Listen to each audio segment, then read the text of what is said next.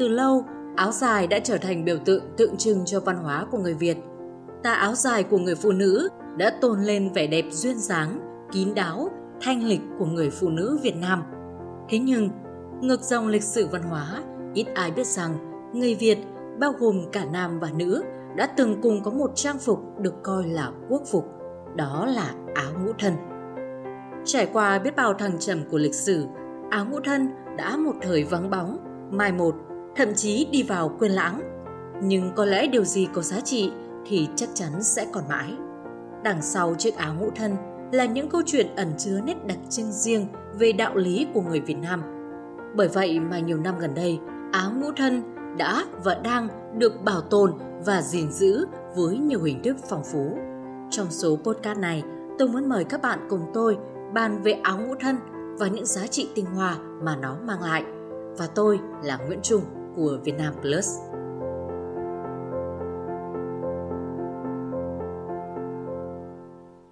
Hiện nay có rất nhiều ý kiến khác nhau về nguồn gốc thật sự của áo ngũ thân. Một bộ phận lớn công chúng và chuyên gia cho rằng áo ngũ thân ra đời vào năm 1744. Chúa Võ Vương Nguyễn Phúc Khoát ở ngôi từ năm 1738 đến năm 1765 là người có công khai sáng và định hình cho chiếc áo ngũ thân ở xứ Đàng Trong. Trong khi đó, một bộ phận công chúng và chuyên gia lại cho rằng áo này có từ thời chúa Nguyễn Phúc Nguyên trong khoảng từ năm 1613 đến năm 1635. Và dù cho có nhiều ý kiến về nguồn gốc của áo ngũ thân, tất cả các chuyên gia đều thừa nhận trong khoảng thời gian từ năm 1837 đến năm 1945, áo ngũ thân đã rất phổ biến ở cả hai miền Nam Bắc và được xem như quốc phục của người Việt. Điều này có được Âu cũng bởi đặc điểm và ý nghĩa của chiếc áo này mang lại. Đặc điểm nổi bật nhất là chiếc áo được cấu tạo bởi năm thân áo may sáp lại với nhau theo chiều dọc.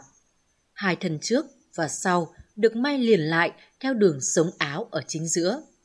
Phía trước phần bên phải là thân kép, bên trong có một thân con, được tính là thân áo thứ năm.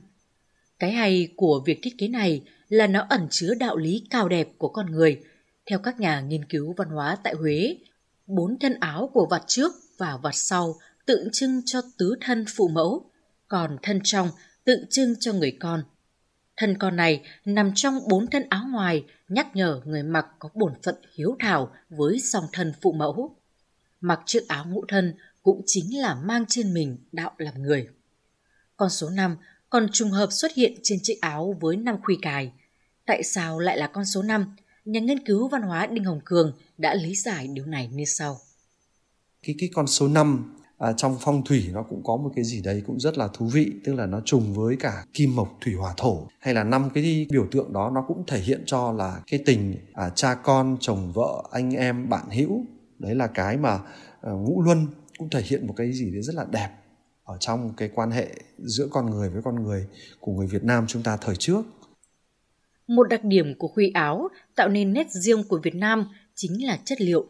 Khuy áo được làm từ những hạt thủy tinh tròn màu như màu áo hoặc những màu phổ biến như hổ phách, tráng vàng, tráng thủy để giống ngọc trai.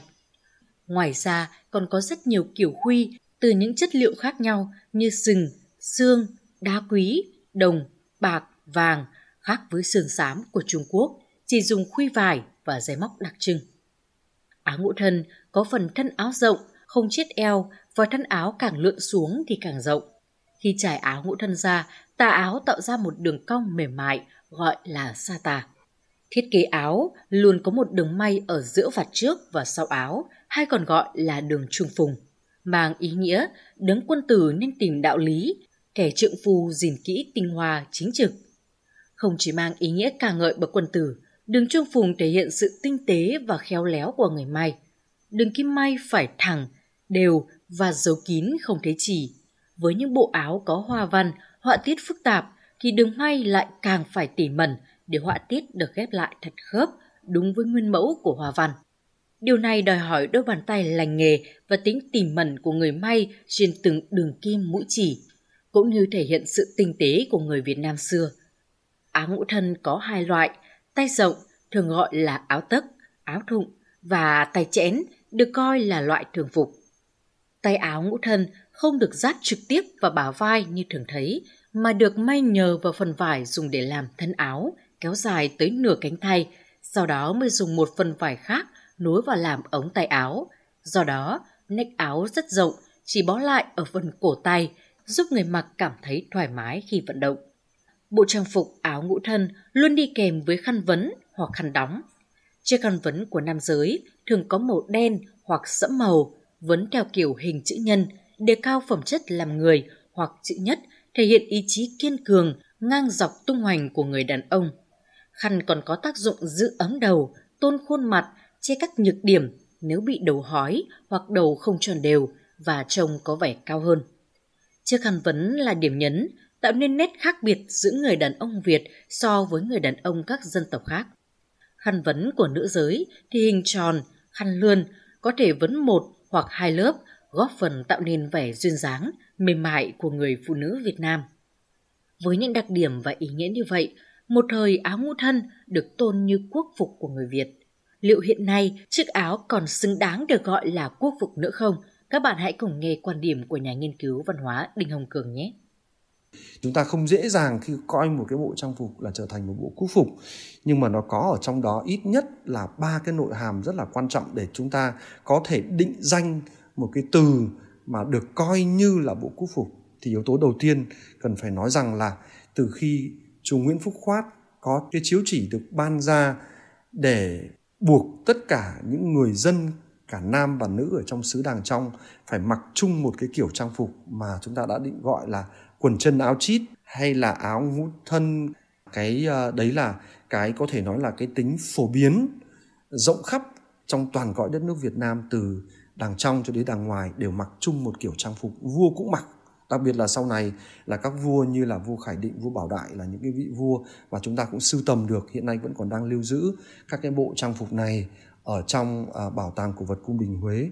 Và đây là cái niềm tự hào của à, của chúng ta khi còn lưu giữ lại những bộ trang phục để cho thấy rằng là từ vua quan cho đến thường dân là đều mặc chung một kiểu trang phục. Cái thứ hai nữa là tính về cái chiều dài của thời gian từ khi chú Nguyễn Phúc Khoát ra chiếu dụ cho đến ngày hôm nay cái bộ trang phục này được anh hai quan họ ở vùng xứ Kinh Bắc uh, gìn giữ cái bộ trang phục này một cách bền bỉ.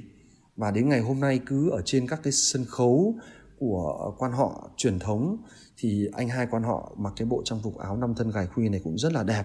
Rồi ông đồ nho rồi trên sân khấu trèo truyền thống rồi những người theo đạo cao đài ở trong uh, tây ninh chẳng hạn như vậy. Thì ở đâu đó trong cái đất nước Việt Nam của chúng ta vẫn bảo tồn vẫn gìn giữ cái bộ trang phục áo năm thân gài khuy này. Có nghĩa là cái sự sống cái sức sống bền bỉ của nó trải dài tới vài ba trăm năm như vậy. Cộng thêm với cả là cái tính phổ quát của nó từ vua quan cho đến thư dân và cái chiều dài lịch sử à, cả một cái cộng đồng của người Việt Nam mặc như vậy cho nên chúng ta hoàn toàn có thể coi cái bộ trang phục này như là bộ quốc phục. Hoàn toàn là một cái bản sắc rất là riêng và chúng ta đi đến bất kỳ một nước nào thì cũng không bị nhầm lẫn rằng đây là bộ trang phục chẳng hạn của đất nước Trung Hoa hay là của Hàn Quốc hay là của à, Nhật Bản chúng ta hoàn toàn không bị lẫn lộn cái việc đó. Cho nên chúng ta có thể nói rằng là cái bộ trang phục áo năm thân xứng đáng được coi như bộ quốc phục. Mặc dù là nhà nước của chúng ta cho đến thời điểm hiện tại chưa có văn bản nào công nhận như vậy nhưng với cái trong cái tiềm thức sâu thẳm của người dân Việt Nam thì chúng ta đều biết mà. Chúng ta vẫn gọi rằng là ô đây là áo dài khăn đóng đây là áo the khăn xếp hay đây là áo lương khăn xếp. Để chúng ta biết rằng là à đây là bộ trang phục của uh, tổ tiên của chúng ta để lại và trách nhiệm của chúng ta cần phải gìn giữ nó. Ta có thể thấy rằng áo ngũ thân hoàn toàn mang những nét đặc trưng của dân tộc và có thể mặc trong cuộc sống thường nhật hay những dịp lễ Tết. Chính bởi những lý do này mà đã có nhiều cơ quan, tổ chức, cá nhân đang nỗ lực khôi phục, lan tỏa và đưa áo ngũ thân đến gần hơn với công chúng. Đơn cử như đã có nhiều đại sứ Việt Nam đã mặc áo ngũ thân ở các hoạt động trong và ngoài nước – hay như Sở Văn hóa và Thể thao Thừa Thiên Huế đã phát động thực hành mặc áo ngũ thân cho toàn thể cán bộ trong các lễ chào cờ đầu tháng và dịp lễ Tết, các sự kiện văn hóa. Nhiều câu lạc bộ, hội nhóm về áo ngũ thân được lập ra như Đình Làng Việt, Việt Phục Hội. Và các bạn biết không, có một ngôi nhà di sản ở số 87 phố Mã Mây, phường Hàn Buồm, quận Hoàn Kiếm, nơi có một không gian đặc biệt dành cho áo ngũ thân do Ban Quản lý phố cổ Hà Nội phối hợp với câu lạc bộ Đình Làng Việt khai trương. Bên cạnh đó, đã có nhiều thương hiệu nghệ nhân may áo ngũ thân khôi phục, sáng tạo và truyền cảm hứng cho cộng đồng như nhà may Năm Tuyền, thương hiệu Hoa Niên, thương hiệu Red Việt Nam, nhà may Minh Đời, nhà may Nguyễn Trần Trung Hiếu, vân vân. Nhìn một cách tổng quan, đây là những dấu hiệu tích cực trong công cuộc khôi phục áo ngũ thân. Nhà nghiên cứu văn hóa Đinh Hồng Cường đã có chia sẻ kỹ hơn về các hoạt động này. Có thể nói rằng đây là một cái tia sáng, một cái điểm rất là đáng khích lệ bởi vì trong cái thời điểm hội nhập thì quả thật là cái việc à, chúng ta hội nhập mà không hòa tan đây cũng chính là cái chủ trương của đảng à, đưa ra từ cách đây nhiều năm thậm chí từ vài chục năm về trước. Anh nhớ không nhầm là từ thậm chí là từ những cái năm 90 của thế kỷ 20 thì đảng của chúng ta cũng đã đã nêu rất là rõ rằng là chúng ta hòa nhập nhưng mà không hòa tan. Có nghĩa là chúng ta ờ, đẩy mạnh cái việc Việt Nam sẵn sàng là bạn là đối tác tin cậy với cộng đồng thế giới. Nhưng mà chúng ta phải làm sao gìn giữ được cái bản sắc văn hóa riêng biệt của chúng ta. Thì từ trong Nam cho đến ngoài Bắc rất là nhiều các hội nhóm mà đặc biệt là các bạn trẻ thanh niên nam nữ bây giờ có thể nói rất là yêu cổ phục cái việc phục dựng lại như thế này. Nó tạo ra những cái làn sóng nó tạo ra được những cái uh, những cái phong trào để cho tất cả mọi người đều đều có quyền. Bởi vì cái việc yêu văn hóa yêu trang phục truyền thống và quay trở về để gìn giữ để bảo tồn để phát huy thậm chí là quảng bá như là các vị đại sứ thì thực ra là trước đây cũng phải nói rằng là à, trong cái hoạt động đối ngoại đặc biệt là liên quan đến à, vấn đề về quan hệ ngoại giao trước đây là chúng ta khá bối rối bởi vì một cái quy định yêu cầu đối với cả cán bộ à, công chức của nhà nước đối với nữ thì lại mặc áo dài truyền thống nhưng đối với nam thì lại mặc com lê veston mặc uh, áo trắng sơ mi và quần âu. Thì hai cái này nó hoàn toàn đối lập với nhau bởi vì là một bên là truyền thống còn một bên thì lại là mặc cái trang phục của đất nước châu âu. Đặc biệt là có thể nói đây là trang phục của đất nước pháp mà Pháp lại chính là cái đất nước mà đã từng đô hộ chúng ta kéo dài tới gần 100 năm. Thì chúng ta lại lại chọn mặc cái bộ trang phục đó đấy là một cái gì đấy rất là kỳ cục. Điều đó có nghĩa rằng là không lẽ đất nước Việt Nam chúng ta nam giới lại không có trang phục truyền thống? Thì rất là may các cái hội nhóm à, trong đó phải nói rằng là câu lạc bộ đình làng Việt cũng có cái đóng góp có thể nói là à, rất là lớn rất đáng ghi nhận. Cái vai trò của đình làng Việt trong à, vài năm vừa qua đã tôn vinh đã quảng bá cái trang phục áo năm thân gài khuy này và có nhiều vị đại sứ như là đại sứ Phạm Xanh Châu, à, đại sứ Ngô Hướng Nam và nhiều đại sứ khác à, đã à, được ừ, câu lạc bộ đình làng Việt à, tư vấn rồi may đo và khi mặc để trình quốc thư thì phải nói rằng nó tạo ra một cái sự ấn tượng à, và được các nước sở tại họ rất là trân trọng cái điều đó. Bởi vì đã là đã là trang phục truyền thống của một đất nước thì ta hãy miễn bàn đến câu chuyện là về cái việc là nó xấu đẹp hay là nó thế này thế khác mà cái chính đây chính là cái văn hóa là cái bản sắc của một đất nước thì cái việc mặc lên như vậy là một cái mà đất nước sở tại họ vô cùng à, phải nói là họ rất là trân trọng khi mà mình gìn, gìn giữ được cái bản sắc văn hóa đó có thể thấy rằng những dấu hiệu nỗ lực đưa áo ngũ thân đến gần hơn với công chúng hiện nay đã tạo ra hiệu ứng tốt như một vườn hoa. Tuy nhỏ thôi, nhưng cũng đủ làm chúng ta kỳ vọng về tương lai của chiếc áo ngũ thân với đời sống hiện đại này. Có lẽ đến đây thì các bạn đã hiểu hơn phần nào về trang phục truyền thống của dân tộc áo ngũ thân. Tôi xin phép mượn câu nói của tiến sĩ Trần Đoàn Lâm tại diễn đàn Bách Hoa Đối thoại năm 2022. Không phải tất cả những gì phong kiến sáng tạo ra đều là di sản lạc hậu. Chúng ta phải hiểu rằng để may các trang phục này không phải là ông quan, cũng không phải là vua ngồi mà may. Đây là các nghệ nhân, là chất xám và kết tinh sự sáng tạo của nhân dân và nó đã trở thành di sản văn hóa. Mong rằng các bạn sẽ thấy được cái hay, cái đặc sắc của trang phục này và sử dụng nó nhiều hơn trong cuộc sống ngày nay. Còn bây giờ, xin chào và hẹn gặp lại!